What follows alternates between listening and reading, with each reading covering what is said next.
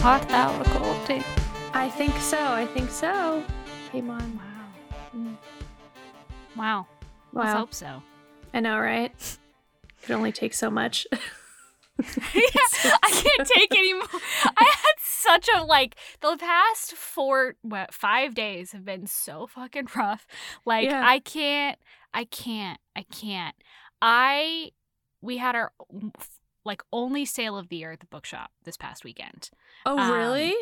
The only one we ever do, the entire store, 20% off. It was insane. People were rabid animals. And I worked 2 of the sale days. And I, my body is broken. It was so bad. And then I worked yesterday, and it was a really mellow day, except for it was the first time so far that we had somebody come in who was an absolutely belligerent wet rag and was screaming about our mask policy and calling me and one of the owners a stupid little girl who doesn't read. And a stupid girl. Yeah, no, I was in the bookstore. Yeah, exactly. He's you guys should read some of your books that you have in here because the governor said that it's over. I'm just cool, this is private property. Get the fuck out. Yeah. I don't give a shit.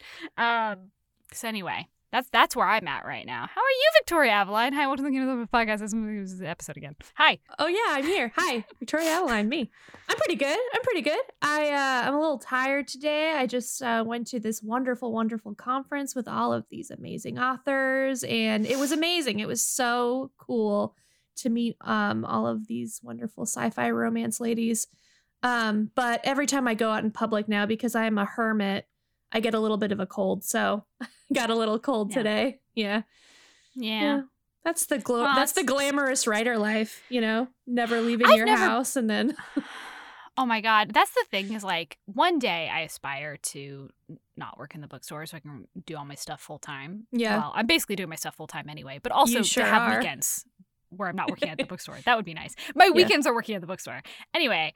But there's a part of me that's if I don't have a job outside of my house, I'm never leaving my house. I never leave my house. It's an ordeal when I leave my house now. Yeah. I'm in my house at least 4 days a week, all day, every day. I take my dog out for walks. And occasionally I force myself to so my hack for forcing myself out of the house was I canceled my grocery delivery so that I have to go to the grocery store. You are braver than I. Well, that's the thing is the problem is now I have to go to the grocery store and sometimes I can't force myself to go to the grocery store. So I just don't have food. So I'm living off of dino egg oatmeal right now. Oh my God. I love dino egg oatmeal. They hold the fuck up. They still do. So good. Wow.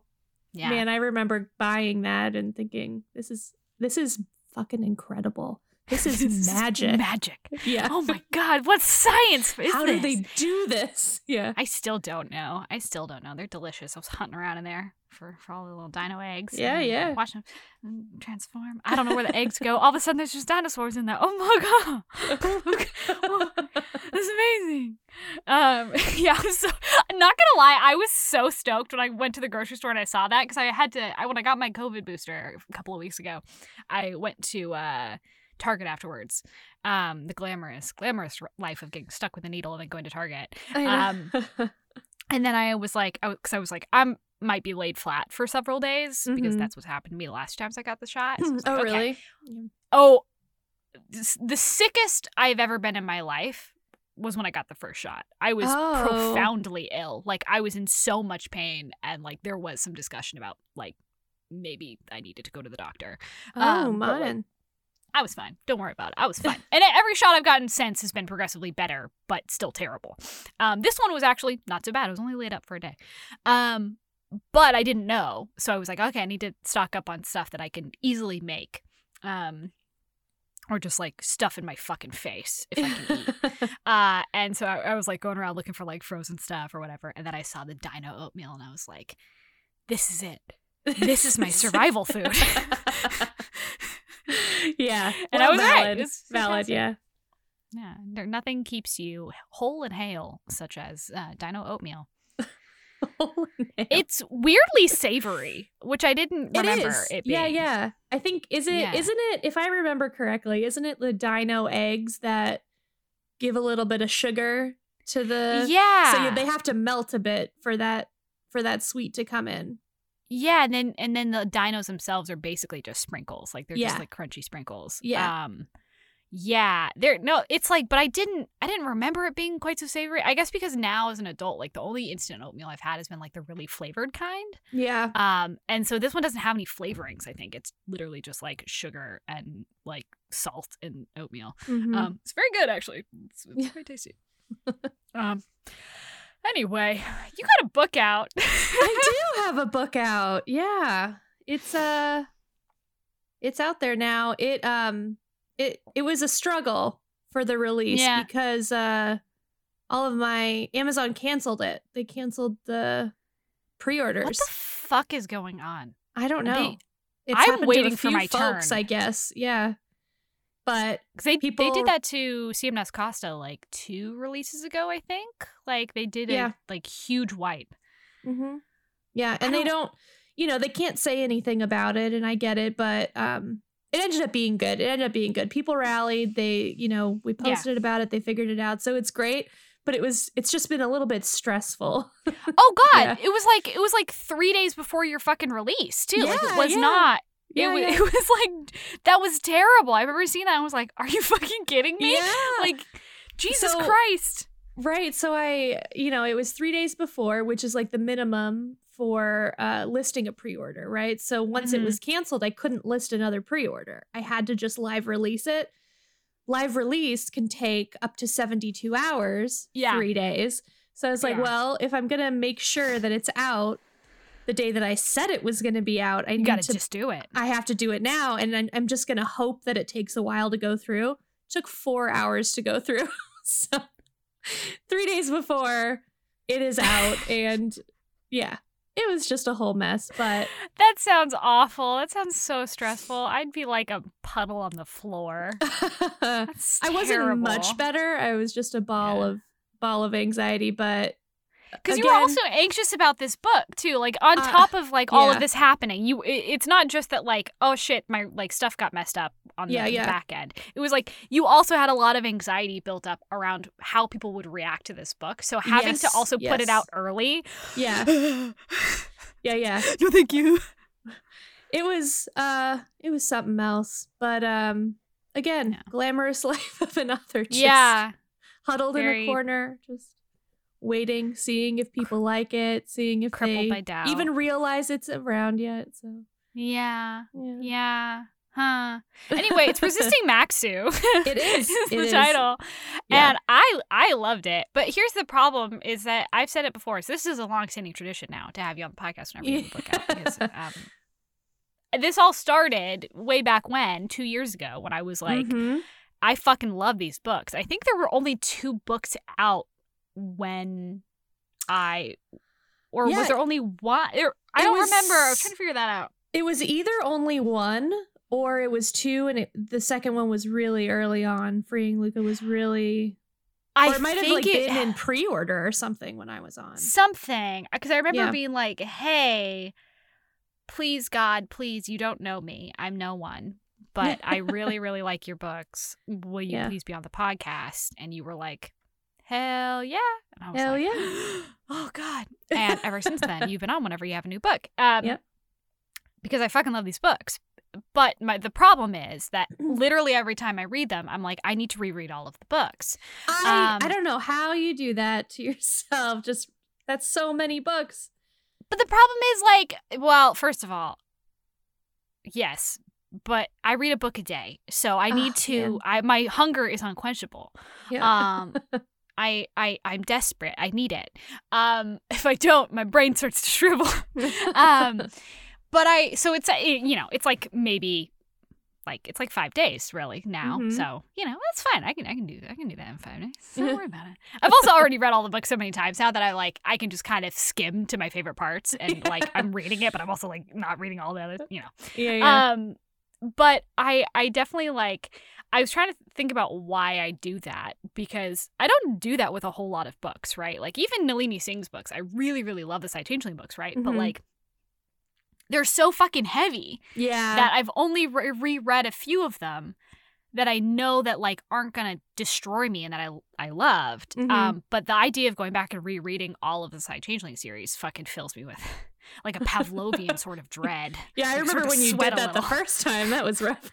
That was fucking terrible. Oh, my God. Yeah. I'll never get that time back. But so all I had to say, like, I don't even do that with, like, Crescent Cole's books. I do that with a few of Ruby's books. But, like, your series, I do it without fail every single time. Every single time I have the thought in my head as I'm reading where I'm like, oh, I need to go back and reread these. And it's like I've never had the thought before. Like, it's always like, oh, new idea. I should go back and reread all of them. And then I'm like, wait, we've been here before. Well, I'm so flattered. I mean, I think, you know, that's a good thing. So yes, awesome. It's a fantastic thing. And I was trying to think about why that was. Like, what about your books make me, like, why do I continue every single time I step back in to your world, want to go back and reread all the books? And I was like, oh, it's because I love the world so much. Like, it's not just the characters. It's the actual bodacious, super cool, gadzooks, wild-ass universe you've made that I love. That world, the world's a character in and of itself, right? It's a whole thing. Yeah, it takes a lot of work to do that. And I love doing it. I love the world building, but yeah, it's definitely, it's kind of taking on a life of its own now. I especially in this book, right? Especially because you literally, like, the whole concept is that Meg and several other human women are going on a worldwide tour to kind of a PR tour to all of these major cities, which are their own governments, to settle people down, to, like, give them a glimpse of the new humans and so on and so forth. We'll talk about more of that later, but you take us on a tour of the world through the characters going on this tour. Yep. And as I was reading it, I was like, oh, she had to do so much fucking work. Because, like, every city is totally different. They all have their own cultural stuff that's totally different. They all have their own histories and backgrounds. Where the book ends, not the epilogue, but, like, just before that, like, that whole last 25% of the book is in its own super self-contained, really interesting part of the BAP. Yeah. Like, it was rough. Because I really like world building, right? Mm-hmm, I had ideas for 20 cities, and I had to really, really, you know, sit down, have a conversation with myself and say, look, people are going to like it to a point, but you got to calm down. You can't have that. You can't describe that many. You got to limit it to just a few. Life. Yeah.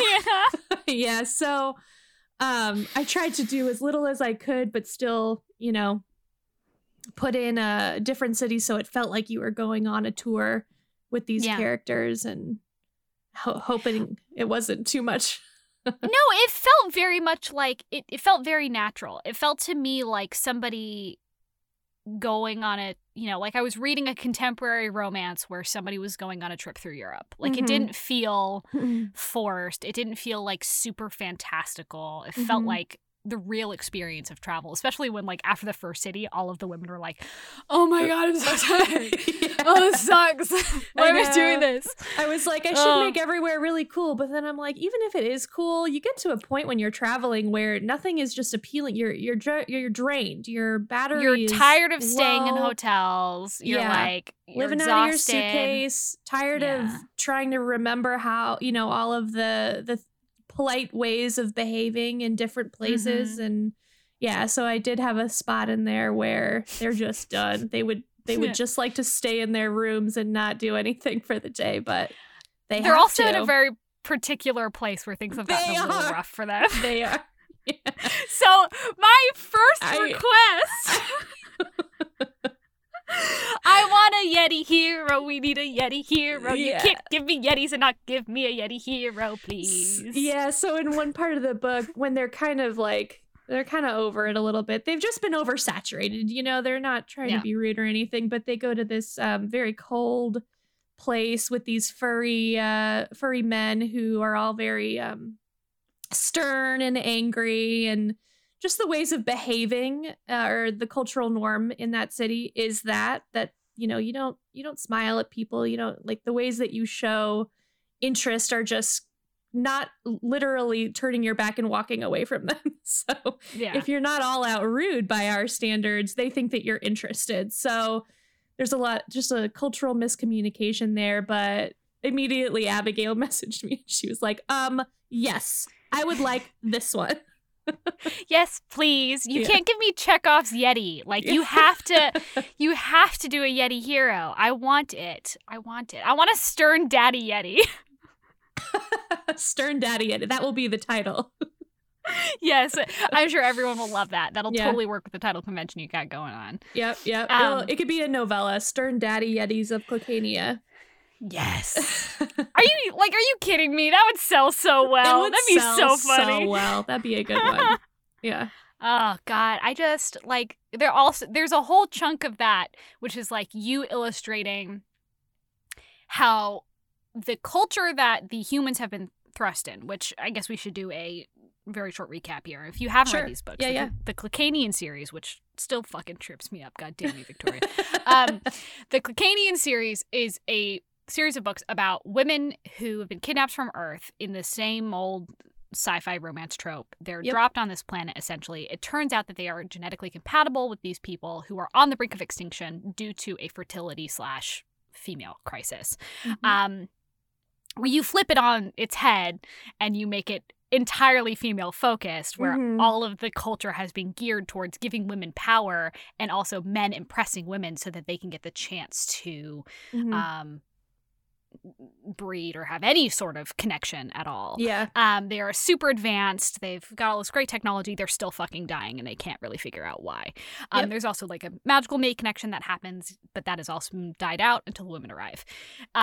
We're 5 books in. There's a lot of cultural stuff going on. People are getting really angry that this one city has all of these women and they're giving them more rights than they think is necessarily fair, because even the people of this, or are we at 6 now? I think this is 6 books? Yeah. Shit. I almost counted earlier. I was like, I know what number it is. Anyway, 6. So the people are getting really pissed because they're like, so we still have to abide by all these laws, but these humans who could save our fucking planet don't. Yeah. That's fucked up. And like, it's a very slow build of over the course of all these books. Which is where we get to this point where they're going on this tour and these to try and calm those relations down. And we get to this city. What is it? Kidabrand? Kidabar? Kidabar. There we go. Yeah. The furry city. Yeah. Capital F furry city. Furry city. And they realize kind of how the city they have been in and the one that they've been kind of swaddled and protected by is culturally, it felt very starkly different from them and what they were used to. Actually was not so far off. And like, so they get to the city and everyone's a huge dick. Yeah. And like, they are pushy and mean. That's the thing though, right? Are they? Yeah. Or is that, you know, that's their culture, right? Yeah. It's the cultural norm. So it's just how they're interpreting it. But yeah. But to them, it's like, you know, it's a huge culture shock. And it's the first kind of really big culture shock that they have. And then things kind of get both better and worse as they go. Yeah. Because everyone, the tour, shall we say, doesn't really work. Yeah. It's not working. Doesn't work great. You know, because they're on the road, right? And so they're from a... Class 4 planet. Earth is considered a class 4 planet, which means you're pretty primitive. You're not evolved. You know, they're the hillbillies of the universe, kind of. They're like they don't think that none of the other planets think that they shouldn't be talking to them, and they are not ready to be talked to and or introduced to. And so, you know, across this world on Klikania, everybody thinks of the humans as these underdeveloped kind of primitive beings that need to be swaddled, maybe, because that's what has been happening. But then they go on this PR tour and they are not that. They seem very normal. They seem intelligent. They're able to, you know, speak intelligently and they start to get a little bit angry. Well, if they are, what the fuck have we been waiting on? Why have we been waiting? Why are they all in this other city? Why aren't they, you know, so starts to get a little bit tense as the tour keeps going. And there's also the matter of scarcity. Yes. And yes. There's very few humans on the planet currently, or so they think. Except as we know from Feijo's book that there are actually quite a few more humans that are in stasis, and it is a total secret. It is completely not even the humans know about it. Especially not the ones who are in stasis, but the ones who are walking around. And that also begins to leak. Yeah. And that ratchets up the tension because suddenly it's not just, oh, this queen has been protecting these humans who are fully capable of participating in our world and abiding by our laws, and we should be doing this stuff, and the fact that we haven't been is cruel to everybody else. But also, the rumor is that she's hiding thousands of potential mates away. Yep. And that is like, oh, the big, like, I understand why you were worried about this book. I do. I understand why, like, there's also a number of, anytime you have the, like, just to be plain here, anytime you have an even somewhat unlikable heroine, a heroine who rejects a hero right off the bat, all this stuff, anytime you have that, readers are inherently kind of predisposed to not like them. They really don't enjoy that. They're not very nice to to quote unquote unlikable heroines. So you had that, but then you also had this very dark, very tense political undertone to the entire book. Which is I wouldn't say it's a change from the other ones. It's an escalation. It is an escalation, yeah. I mean, I really felt like I had to start pushing that background plot forward, and I thought this was the perfect opportunity to do that, but hoping that, you know, my couple, Meg and Maxu, hoping their, you know, like, romantic relationship helped, you know, not make it a completely dark book. It wasn't dark. I something had to give. Like, after Feijo's book, something had to give. I personally was expecting, like, somebody to go rogue and just contact Earth anyway. Oh, like, it was either that or, like, something was going to maybe attack Earth or something, or, like, there was going to be some big escalation here that was going to force the issue. I think it's really cool that you surprised me and you didn't go that route. You went the route of, like, no, people are just fucking fed up. And, like, there's more power here to be thrown around than just what we've seen. Yeah. And I don't know. I thought that was a really cool use of your world building. Like, I don't know. I think it would have been much easier to make the queen, like, basically all powerful, like no one can touch her, but, like, you show that, like, from the very beginning pretty much of the series, if you look back, she's under an immense amount of pressure from day one. And like, I don't know, I just thought I understand why you were worried. This book was really risky. I think it was a brilliant move for the series. Like, I think after this point, like, everything that happens after this is going to be so fucking interesting.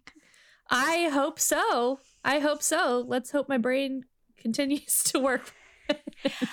I just want, and I'm not going to do any spoilers here, but if you've read the book, you know what I'm talking about. I want Sophia to fuck the mean out of that guy. I have gotten a lot of messages about that. And yeah. I mean, that's a damaged little puppy, that guy. She can use knives. He's going to love her. Yeah, I mean... There's a whole lot of potential, so we'll see. She can use knives. Well, not necessarily, but no, enthusiastically. Enthusiastically is a better word. I think, I won't say anymore, but, you know, that is a very accurate statement of what she can do. She can be very showy, but maybe not very effective. No. I love her, though. I love her. I love that she's an artist. I was like, oh, one of my people. Yeah. Yeah, I'm interested, though, in hearing about kind of how you how you whittled down this plot, because like I feel like you could have, this is a fucking iceberg here with everything that was going on. So how did you like manage to do that? Yeah. So just to give some background on hopefully what everybody still focuses on in the book, which is the romance. Yes. Yes. It starts out with Maxu, mm-hmm, who is a mostly retired mercenary who is the brother of the hero from the first book, Theo, and then a brother of a few other of the heroes. And they got a lot of brothers. I mean, you know, it's a romance series, so there's brothers. Yeah. Yeah. And he, unlike a lot of the men on in his city, hates the marriage ceremonies. Hates them with a fiery passion, does not want to be involved, does not want to be included. So his way of not having to participate in them is to break the law. Just enough so he gets thrown in jail and he becomes ineligible, not enough to affect his life in any severe way. So he is doing that in when we meet him. And at the same time, the tour that is taking these humans across the planet is leaving, and it happens to be from the same area. And as he is getting put in cuffs and hauled away to jail, he, from a distance, never really seeing her, smells his mate Meg, recognizes her. It just happens. He just recognizes her, but he's being hauled away and he can't do anything about it. So he ends up going to jail.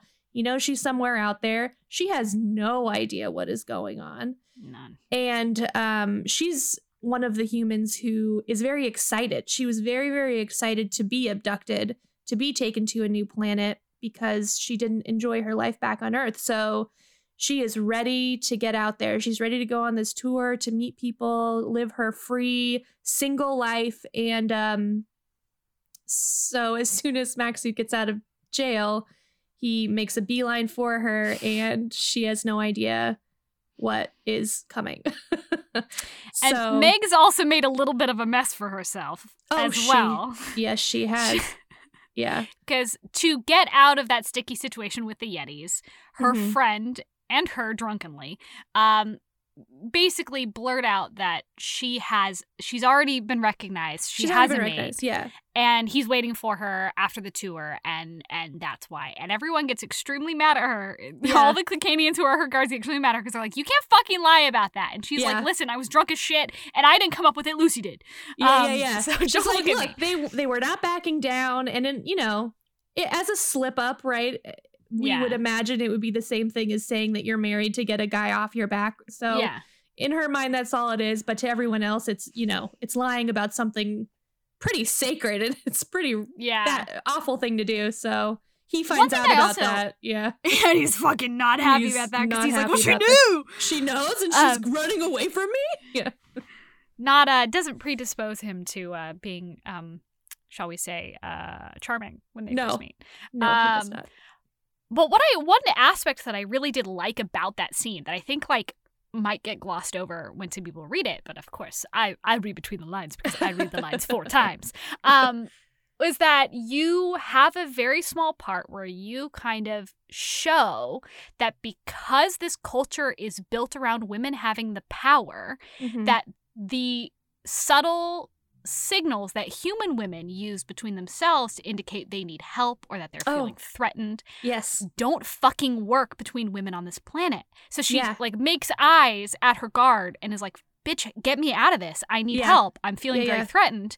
And she does nothing because she does not read the signal at all. I'm so happy that you said that, because I put that in thinking exactly that. And there were a few people who were like, I'm so annoyed with Donette, her guard, for not doing anything. What is she doing? And I'm like, in this culture, a woman is not going to come and rescue another woman unless they actually need, like, she's expecting her to do it herself.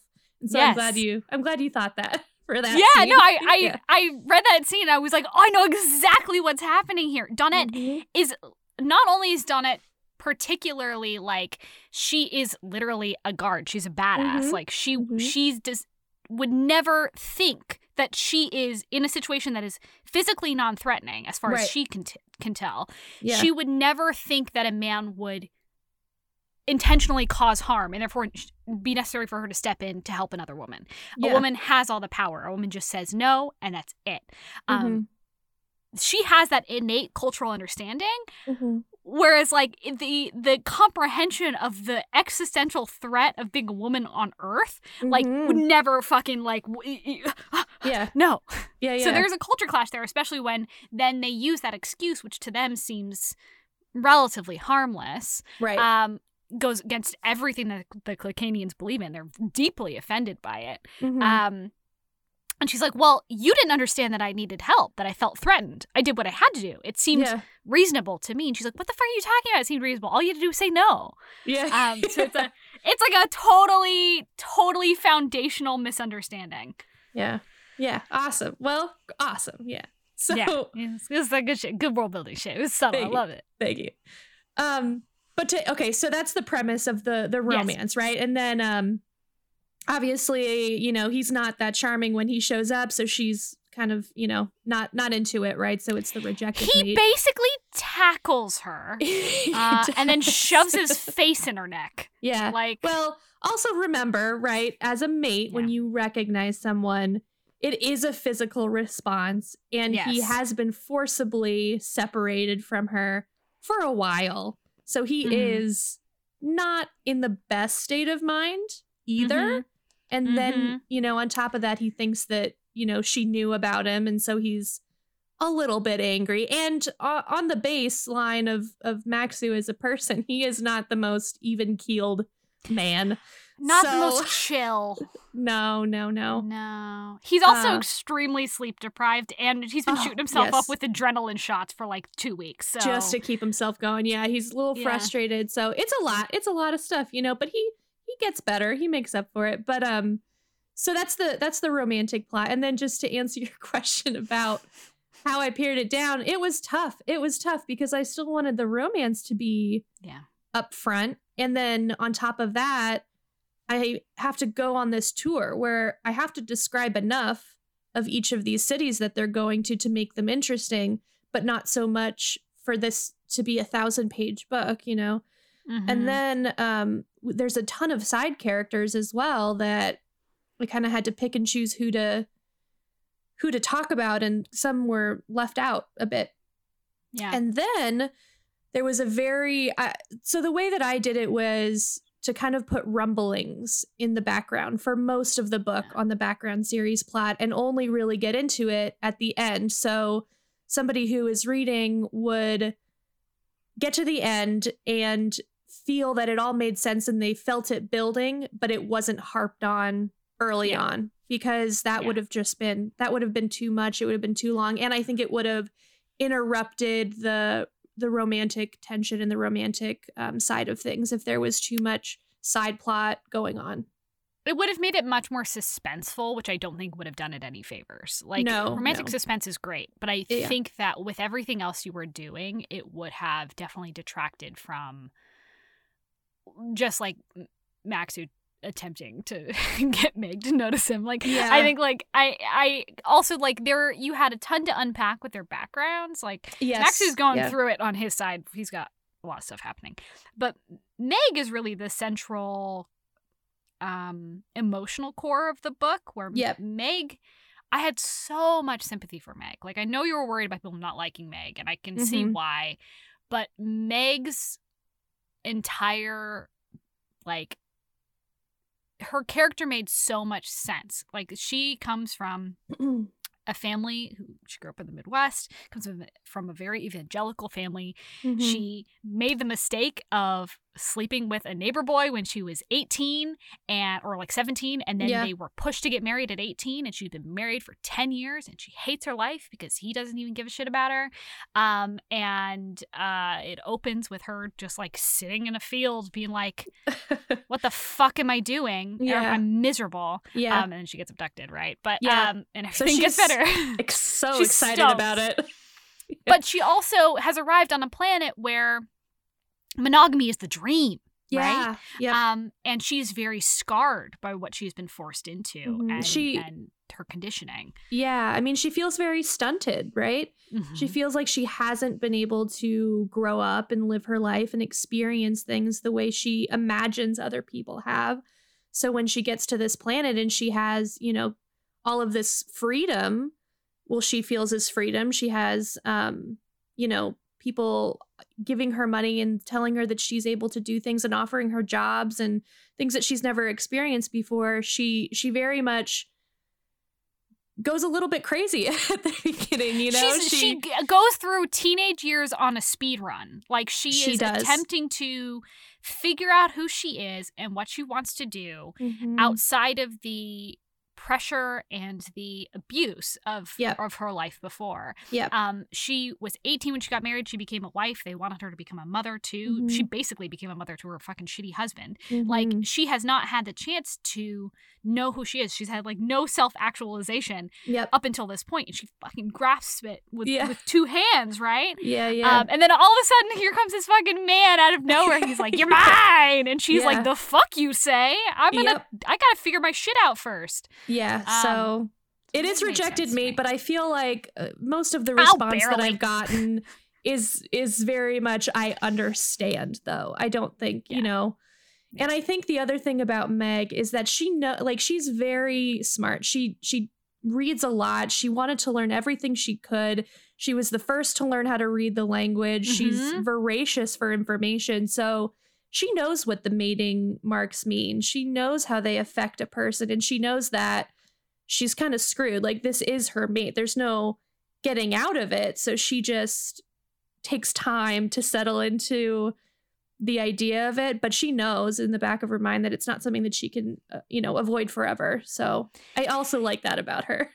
I like that about her. I liked how practical she was. I like that she was compassionate. She was also very firm and like, no, you're going too fast. You don't know anything about me. And I'm going to have my independence one way or the other. So we're going to have to figure this shit out. And she's never cruel to him. She's never like, she was never cowardly, I think. Like, she never really, like, she tries to run that one time, but like hilariously goes so wrong. And she kind of knew too. She was like, this isn't gonna work. There's no way this can work. I'm maybe getting myself a day or two before he catches up. She didn't even fucking get that. So funny. But she's very, very smart, and she's not trying to hurt anybody, but she also like isn't necessarily keen on like telling everyone her traumatic backstory either. No. She's like, I don't want to live in the memories of how terrible my life was. I don't, even these people who I love, who are my new family, right? All of her friends, which you do such a good job of, like, all of the women interacting with each other and having such fun banter, and like, it was so good. They all love each other so much. Oh, good. But I want to be part of that group. I want to be friends. I know. Yeah, they were. Really Rita sounds amazing. Oh, I never meet up with her, but I love her. Man, I love Rita. She just is like, she's like that woman, right? That I feel like we've all met a woman like that who's just, they just move, they just float through life, and they're so positive and they're so happy, but they're a little bit disconnected, and just, I just love her so much. They have themselves figured out, and that's what's appealing, particularly to a character like Meg, who's trying to figure herself out. Yeah. And I think it's one of my favorite things is when you start towards, like, I guess it was maybe 2/3 of the way, Meg starts figuring out what she doesn't like, where she's doing all this stuff. She's like, oh, I don't think this is me. Yeah. I'm not going to push this, because I feel like actually I don't give a shit about this, and I don't want to be this person. Like, she stops drinking because she realized that she doesn't even really like drinking very much. Yeah. Like, yeah. I noticed that, like, she starts like switching to water as she realizes she's not a party girl. Yeah. She tries it. Like, I mean, she wants to try it all. Yeah, she tries it. She tries it, but, and it's not that she doesn't like drinking. It's just that, you know, all the time. She was pushing really hard. Yeah. Something that she wasn't sure she actually was. Yes, exactly. Yeah. And also getting drunk seemed to get her in trouble sometimes. It did, yeah. That's probably smart. I don't know. I thought the emotional core of the book was really strong, which impressed me, considering that you had so much going on from like all of this political stuff that's kind of building and building and building throughout the book, until the point where like you don't even realize it has happened, like that is risen to the point that you feel such tension. It's just kind of, it's so subtle. I think what point through the book, like, I think I'm trying to pinpoint when I was like, oh, this is going to break bad. Like, this is going to be really, really bad. I'm trying to pinpoint what point of the book was it. Did you have a point where you were like, oh, this is when I need to indicate, like, exactly, like, this is where things are turning? Let's see. There was a little bit when the scientists ask her for testing, and they do it in a way.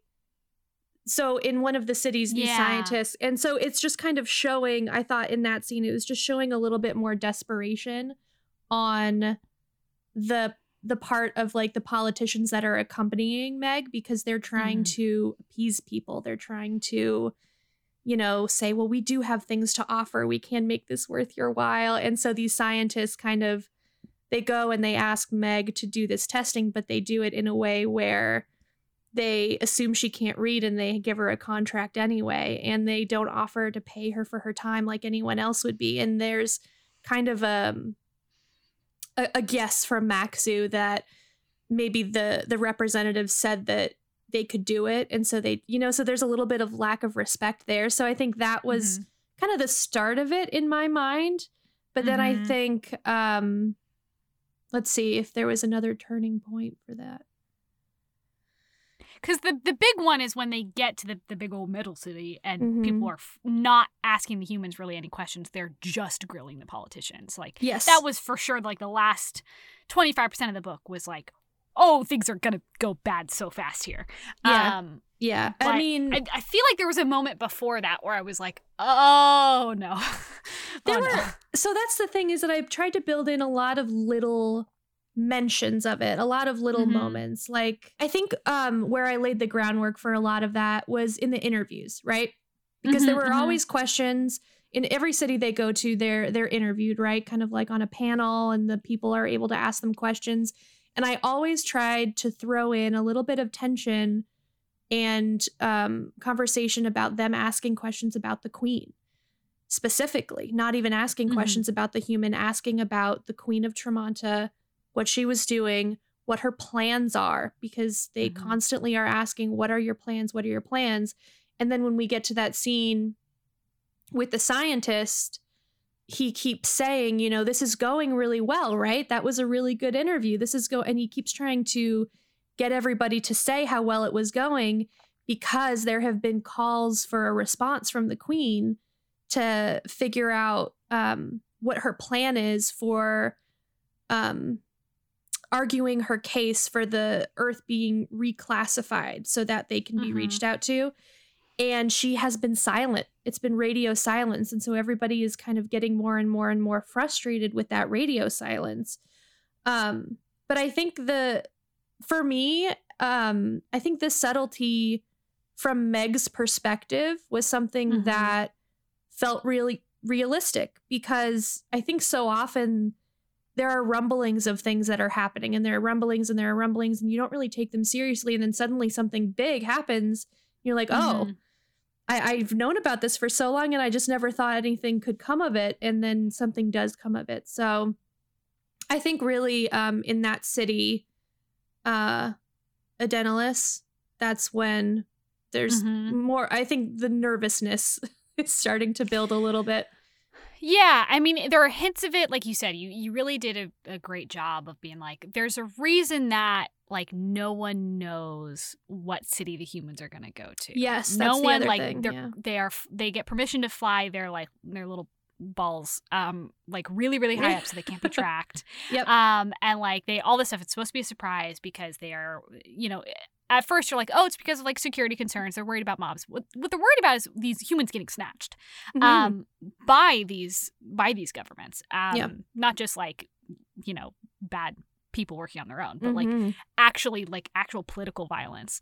And that kind of sets the background tone of what's going on. At the same time that we have, like, Maxu, who doesn't give a shit about politics. He doesn't give a shit about any of this. He doesn't even care about his planet. No. Well, he's very much of the idea we're dying, and he's been comfortable, like, acknowledging that inevitability for a very long time. Mm-hmm. So he's very much like, we're dying. Why are we putting all of these laws into place to keep us suffering longer? So that's kind of his dark. Everyone should fuck whoever they want. It doesn't matter. Yeah. Which fair enough. But so he's not really paying that much attention to the political situation until the very end, where he's like, oh, fuck. Oh, no. I do care. Oh, God. I want to live here with my beautiful mate, and things need to get better or else we're fucked. Yeah. So I loved his arc of being like absolutely laser focused on Meg. And because he's so laser focused on Meg from the start, he ends up having to care about everything else as well, which is a hilarious turn. Like, that's good. He cares about it because it affects her, and he cares about her. So he's still pretty laser focused, but his, I guess, you know, his job in being her mate is expanding his morality a little bit. God, bitch, I guess I gotta save the world. Shit. Yeah. So let me go steal some stuff. That'll probably help. Oh, gosh, he's such a kleptomaniac. He steals a lot. I loved every scene where he's just like, I'm just gonna take that. That's mine now. And that's mine now. Oh, this, like, super secret lab where all this human stuff is that, like, might be necessary to understanding how they could, like, reproduce with us and stuff like that. Nah. That's mine now. It's mine. I'm gonna go in there. Maybe it'll help me understand her more instead of just talking to her. So I'm just gonna take all of it. Talking is not Maxu's strong suit. Mm-mm. That he's a little too intense for that. He'd rather smooch. He would. I mean, I feel like, isn't that all grumpy romantic male leads? That's true. Yeah. That's true. Yeah. I loved Maxu, and I loved Meg, and I thought they did really well together, and I loved their romance because it was just like, yeah, that would be really fucking difficult. Like, I think we all, like, want to imagine that in their place we would be, like, gung-ho and super happy about it all and not have an issue, right? In reality, like, you wouldn't be. Like, you'd have your same baggage, and it would be hugely shocking. And if you came from the background that Meg came from, you probably would also balk at first at some random fucking very scary looking dude coming up and being like, you're mine now, and you have no choice. Yep. Yep. I wouldn't be a huge fan of that. There's a lot of hot dudes on Klikania, okay? You're not the only one. Right. Yeah, and she was very interested in finding out more about all the other hot dudes, but she tries hard. She tries hard. She's like, I'm going to flirt my ass off, and then she tries smooching a few. She does. And these poor guys don't know how to do that. They have no idea what she's doing. Hey, boy. So I love the part where you were like, aren't you guys worried about mouth bacteria? And they're just like, no. Nah. Don't worry about it. You'll figure it out. It's fine. Yeah, well, I think with kissing too, there's a scene where they're talking about why, or that it's interesting that they find it so disgusting. And then there's a few of the male guards who are like, but just ask, I mean, we're open to trying stuff. It'll be fine. You can kiss me if you want. Yeah. That'd be okay. It's all right. If you want to practice, if you're open to lessons, I may also want a human mate someday. Yeah. Please. So quietly weeping. I know. Those poor guys too. They everyone's so sad. I know. I really loved the Tara and Donette subplot. That was the good shit. I love Donette. We meet Donette in book 4 in Tempting Azed, in Alex's book, and I was very much like, oh, I want Donette to find some fun stuff because she's such a cool lady. And she's fun. She does. Yeah. She does. She gets it done eventually. Mm-hmm. Eventually, with, much prodding. Yeah, I love Tara. Tara was just like, you know what? I'm in touch with my feelings. I don't have these issues, so I'm going to be upfront. Man, they have such a healthy relationship compared to all these other boneheads. They're the healthiest fucking relationship on this planet. Yep. Yeah, they do. Yeah. Don't worry. Tara and Donette get their HEA at the end. Mm-hmm. Sort of. They do. It's overshadowed a little bit, but they do. Yeah. Yes. I can't wait to see where you pivot from here. Because, like, just the world building, like, the end of the book was such a huge escalation. Yes. And, like, things are gonna fucking change. And although, like, I am sad for, like, certain things that happened, and I'm sad that, like, the happy little bubble that we've been in has been popped, right? Because, like, everything is so pink and sparkly and nice and fun, and these girl pals living in these fun little houses together. Like, this is great. Yeah. I am very excited to see how all of these stories now open up, because these women aren't being sequestered. Things have happened that make it so that they are going to be, shall we say, dispersed. We will continue to see more of the world, definitely. Yes. We will... I enjoy a lighter tone in the romance, so that will still be there, because I just can't write something that's, dark all the way through. So yeah, you could definitely get super dark if you wanted to, but that wouldn't be very fun. No. So that lighter romantic aspect is always going to be there, but the background plot that will be evolving, and I'm excited. I'm super excited. I can't wait to see, like, I'm excited because obviously, like, we have been introduced all that sudden at the very end. We're introduced to, like, so many new possibilities and so many new characters that could get stories. And, like, did I get a glimpse of my boy Kadian? No, I did not. And that hurts me. Yeah, and I think you knew that. And that's fine. We can have words about that after we're done recording. But that's okay.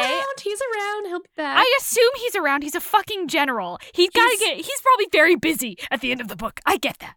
I mean, he's going to have some internal debates about a lot of things. Loyalties. Duty. Yep. And loneliness. Poor boy. My poor boy. I love him so much. I love everybody else too, but I love him a lot. But yeah, so I think, like, you have now, like, I think you did it perfectly, because this feels like the end of season 1, right? Yeah. Now we're moving on to season 2. I have, like, it's funny you say that, because I have that in my mind. I have, like, different big endpoints of the background plot that I want to get to, and this was one of them. So hell yeah. Ooh, I can't wait. I'm really excited. I can't now. I problem is I have to go reread them all again. Because now I have to wait for the next one. Yeah. And I assume the Yeti novella, which is coming. Oh yeah. Daddy Yetis. And I gotta have my Daddy Yetis. Yeah. His weird little cave or something. I don't know what they have. We didn't even get into that. I assume they have weird ice caves. It is exactly that. They're ice ice tubes, I think they call them. Ancient ice tubes. Yeah. But they're nice and furry and snuggly. I mean, even Meg was into it at the beginning, and then she was like, "Oh, you're actually kind of mean." You're all terrible. Yeah. Yeah. I want to see one of those Yeti men be like, "Oh my God, you're so small and hairless. You're so bald." Yeah. Hey, that'll be an interesting question, because if you get mating marks, how do you fucking tell you got hairy hands? Ooh. How weird. Yeah. Huh. All these questions that need answers, Victoria. Come on. Yeah. I'm here. I'm waiting. Just have to write faster. Yeah. Faster. Write faster. Move your fingies faster. Well, while we wait, it's pluggable time. Okay. All right. I believe in you, buddy.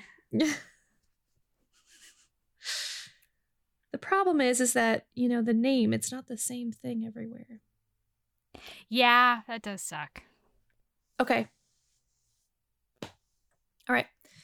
Okay. So, you can find me on my website, victoriaaveline.com.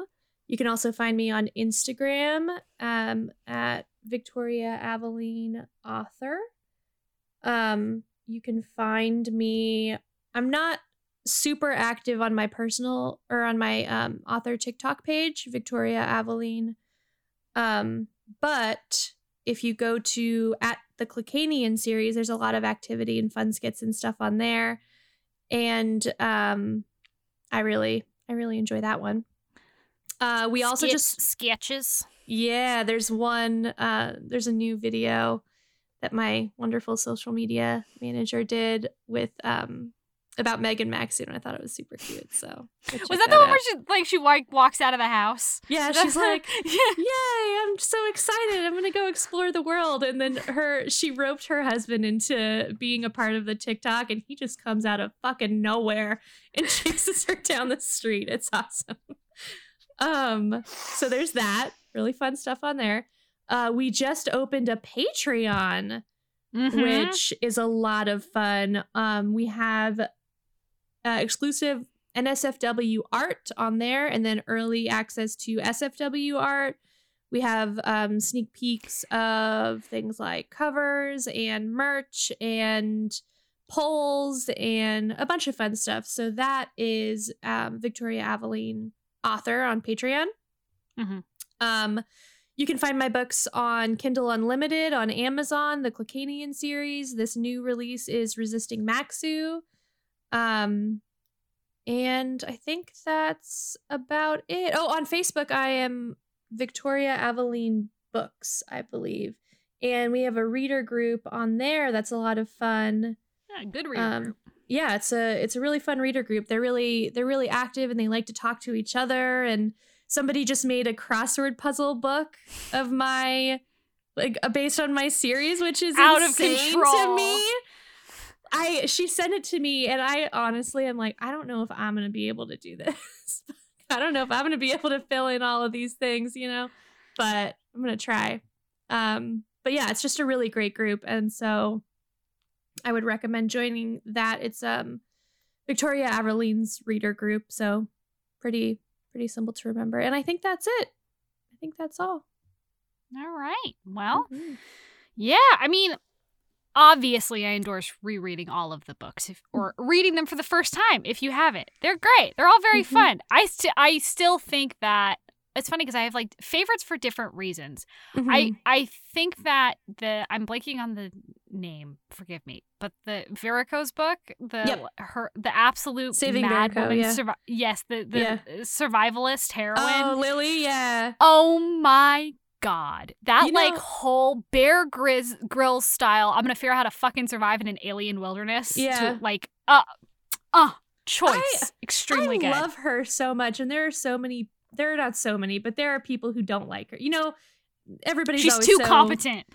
Everybody's so hard on the heroines, right? So they don't like her because she's mean, or she's she has been surviving on her own in the alien wilderness. She's been eating grubs. Just give her a break, She's an awesome lady.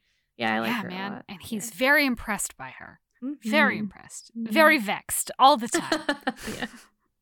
Yeah. Wow, I feel like that's the trend in all of the everyone except Luca is extremely vexed by their mates all the time. Oh yeah, yep. Yes, they are. Luca's like, she's great, nothing about her I dislike. Everything's awesome. She's fantastic. I guess Feiho is like that too.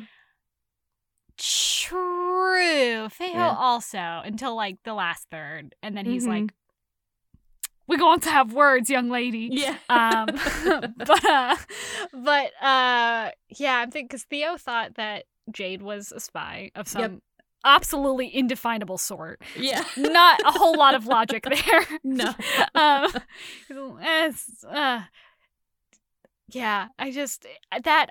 book is still so wild. That is such a wild start to the series. The fact that he lives on a planet where aliens aren't abnormal. They have, and he thinks he's you must be just some alien I've never heard of that looks fantastic and is clearly a honeypot inserted into my home, despite the fact that he hasn't really been doing. He's been basically retired for a while.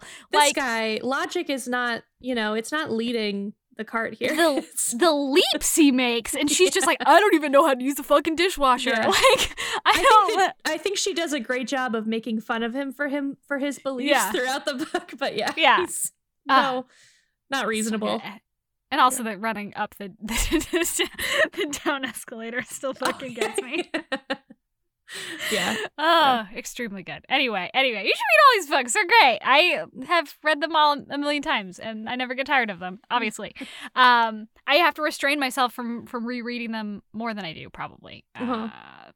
Because I've gotten to the point where I read so much that, like, I'm in, like, the drought territory where it's really hard for me to find new authors that I like.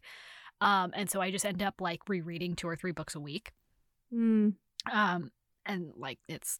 The struggle is real for me, personally. Yeah.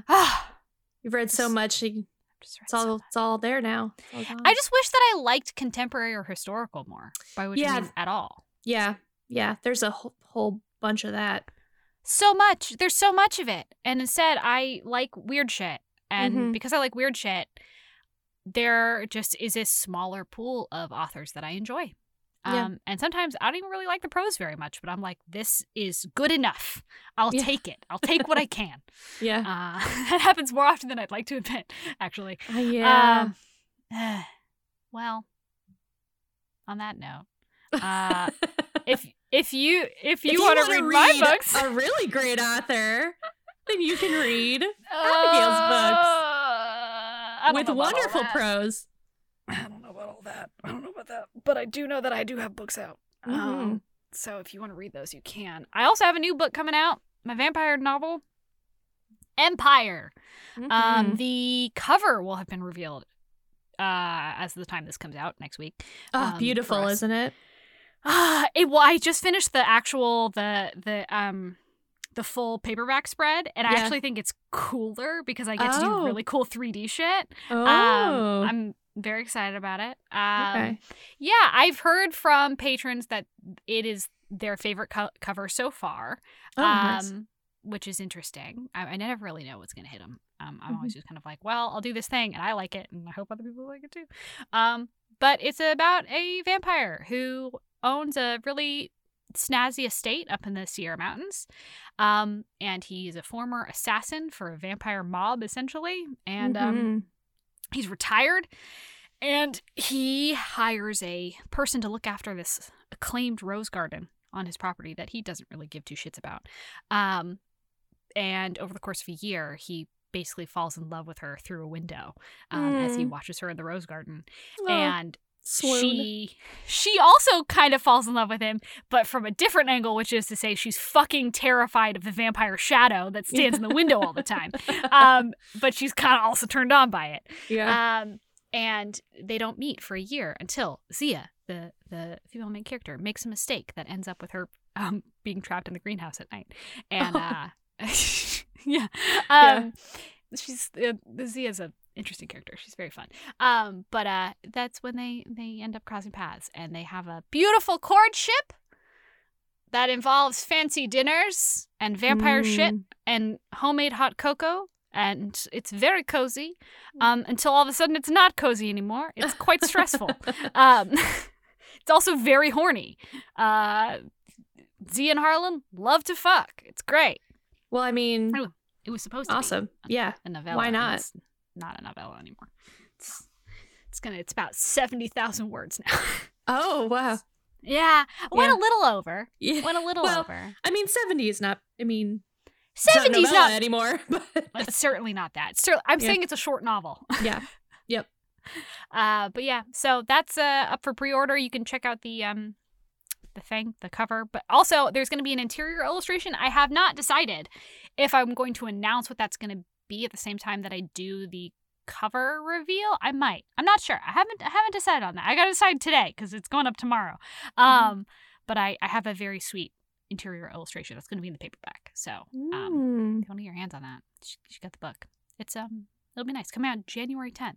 Other than that, you can join the Patreon where I release all of this. You can actually read Empire now. It's on there. Yeah, I'm on there. Works by Abigail. We're titties deep into Courtship's Conquest. There we go. My brain is not it today. The alliteration really gets me sometimes. Courtship's Conquest, which is about a coyote shifter and an owl. Yes, it is. And a very cute, confused coyote Man, shifter. He's a fucking idiot. Like, I love him. He's a fucking idiot. Mm-hmm. Very determined, has an idea of what he wants, but he's a fucking idiot. I love him. Camille's just doing her best out here in her high heels. She is. And they bang in the first chapter for the most part, so if you're interested in that. You can actually read the first two chapters for free if you go to the Patreon right now. But other than that, you can pre-order it, or you can read my other books. Consort's Glory, out now. Da. Wow. The salesman. I know, like, once you've done a whole episode on it, like, it's kind of like, I don't, I've done two episodes on my own fucking books. I'm like, I don't, you guys know. You know. Yeah. Although you'll laugh. So I had one of my customers at the bookshop, one of my return customers, she's lovely. Her name is Dee. And Dee is a lovely middle-aged woman who comes in and she's like, you got to tell me what I should read. And I'm like, okay. And we ended up last year basically getting into talking about romance novels. And so whenever she comes in, I just give her like a pile of new romance novels and she just like takes them all. Love like the her. best customer. Yeah. Oh, yeah. It's awesome. And I'm just like, here's a queer romance. Here's like a dragon romance. And she's just like, yes. And I'm like, yeah. And I guess I just never mentioned to her that I had published my own books.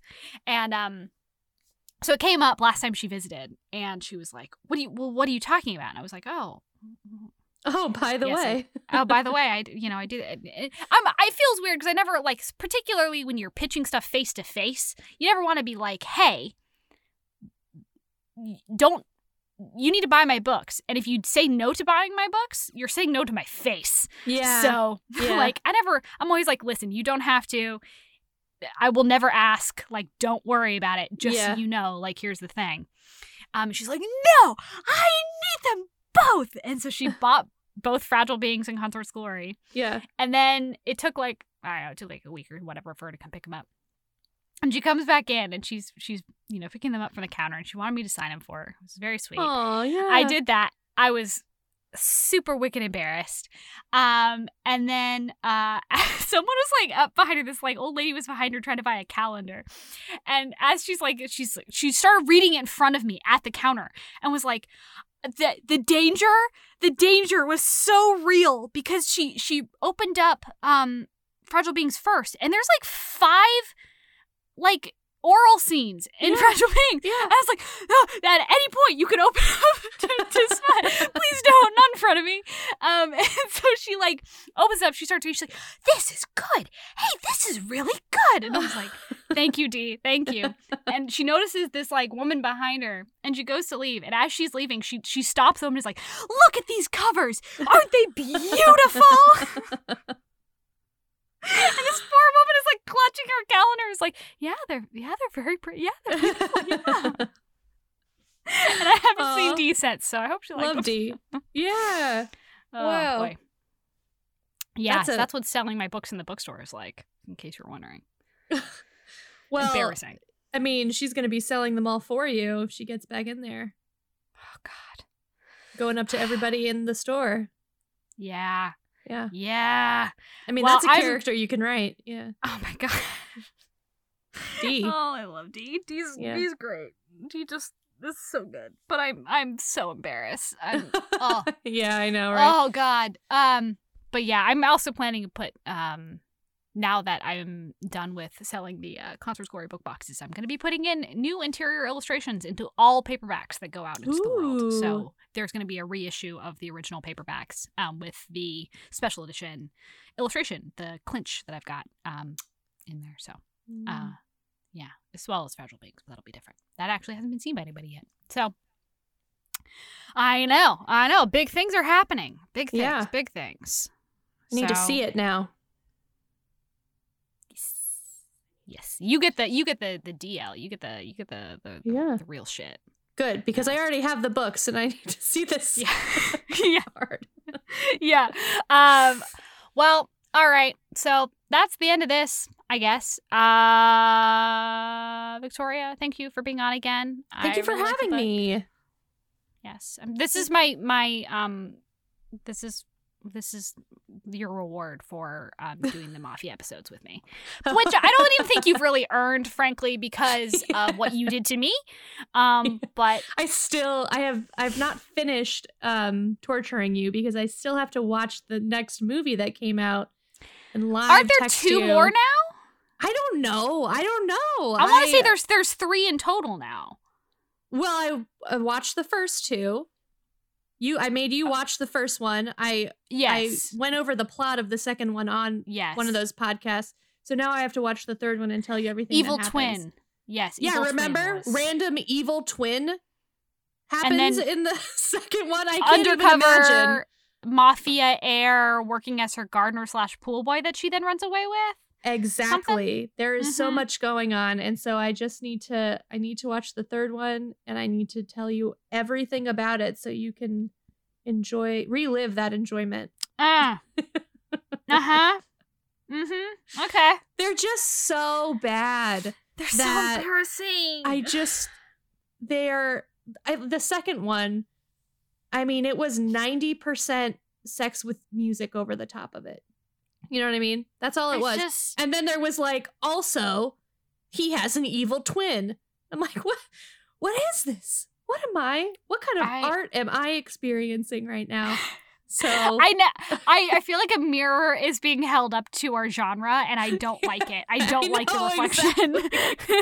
This is a book. It come to life, and it's just incredible. Wait, hold on before we go. Hey, I'm waiting. Hold on.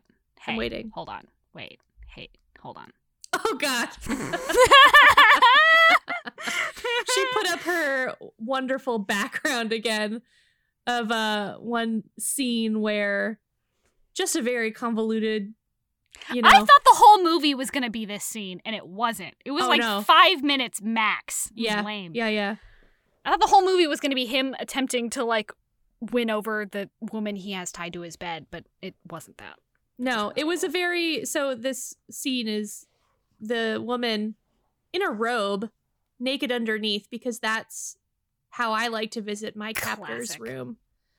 Goes to his room. To be fair, he's very hot. He's so hot, but also, if you're going to go to his room, totally fine. But then she's, angry with him for her being in his room. Somehow gets tied up to the bed. I don't know. It's a lot. Cuffed to the bed. There are cuffs just waiting, and they're in already a hotel. There. It's weird. It's so weird. Yeah. Okay. And then she watches him get head from another woman, and her boob pops out Renaissance style, and she's just enjoying. Haven't we all been there? I know, right? Yeah. Titty's just out, and then she's just really into it, but she's aggressively acting like she is not. Yes, and he's aggressively making eye contact and making the weird faces that he makes when he gives blowjobs, which we get a lot of examples of those faces. Oh, a lot. So many. The first 10 minutes of the movie, we get that. Yeah, just a lot of that, and then just really angry looking. He doesn't look like he's enjoying it. No. So. Well, because he's mad because he wants it to be her, but he's not mad enough to not get a blowjob. Right. And then it's immediately after he gets a blowjob, he's like, I'm going to fuck you all night. I'm like, what are you talking about? You just got a blowjob. You're not an alien. You're not an alien. No. You can't do that. You're not an alien or a vampire or a werewolf or whatever. No. You don't get to say that. You got to go lay down for 5 minutes. I know. And he looks so tired after, too. Yeah. He's very sweaty, and he's very mad. And then he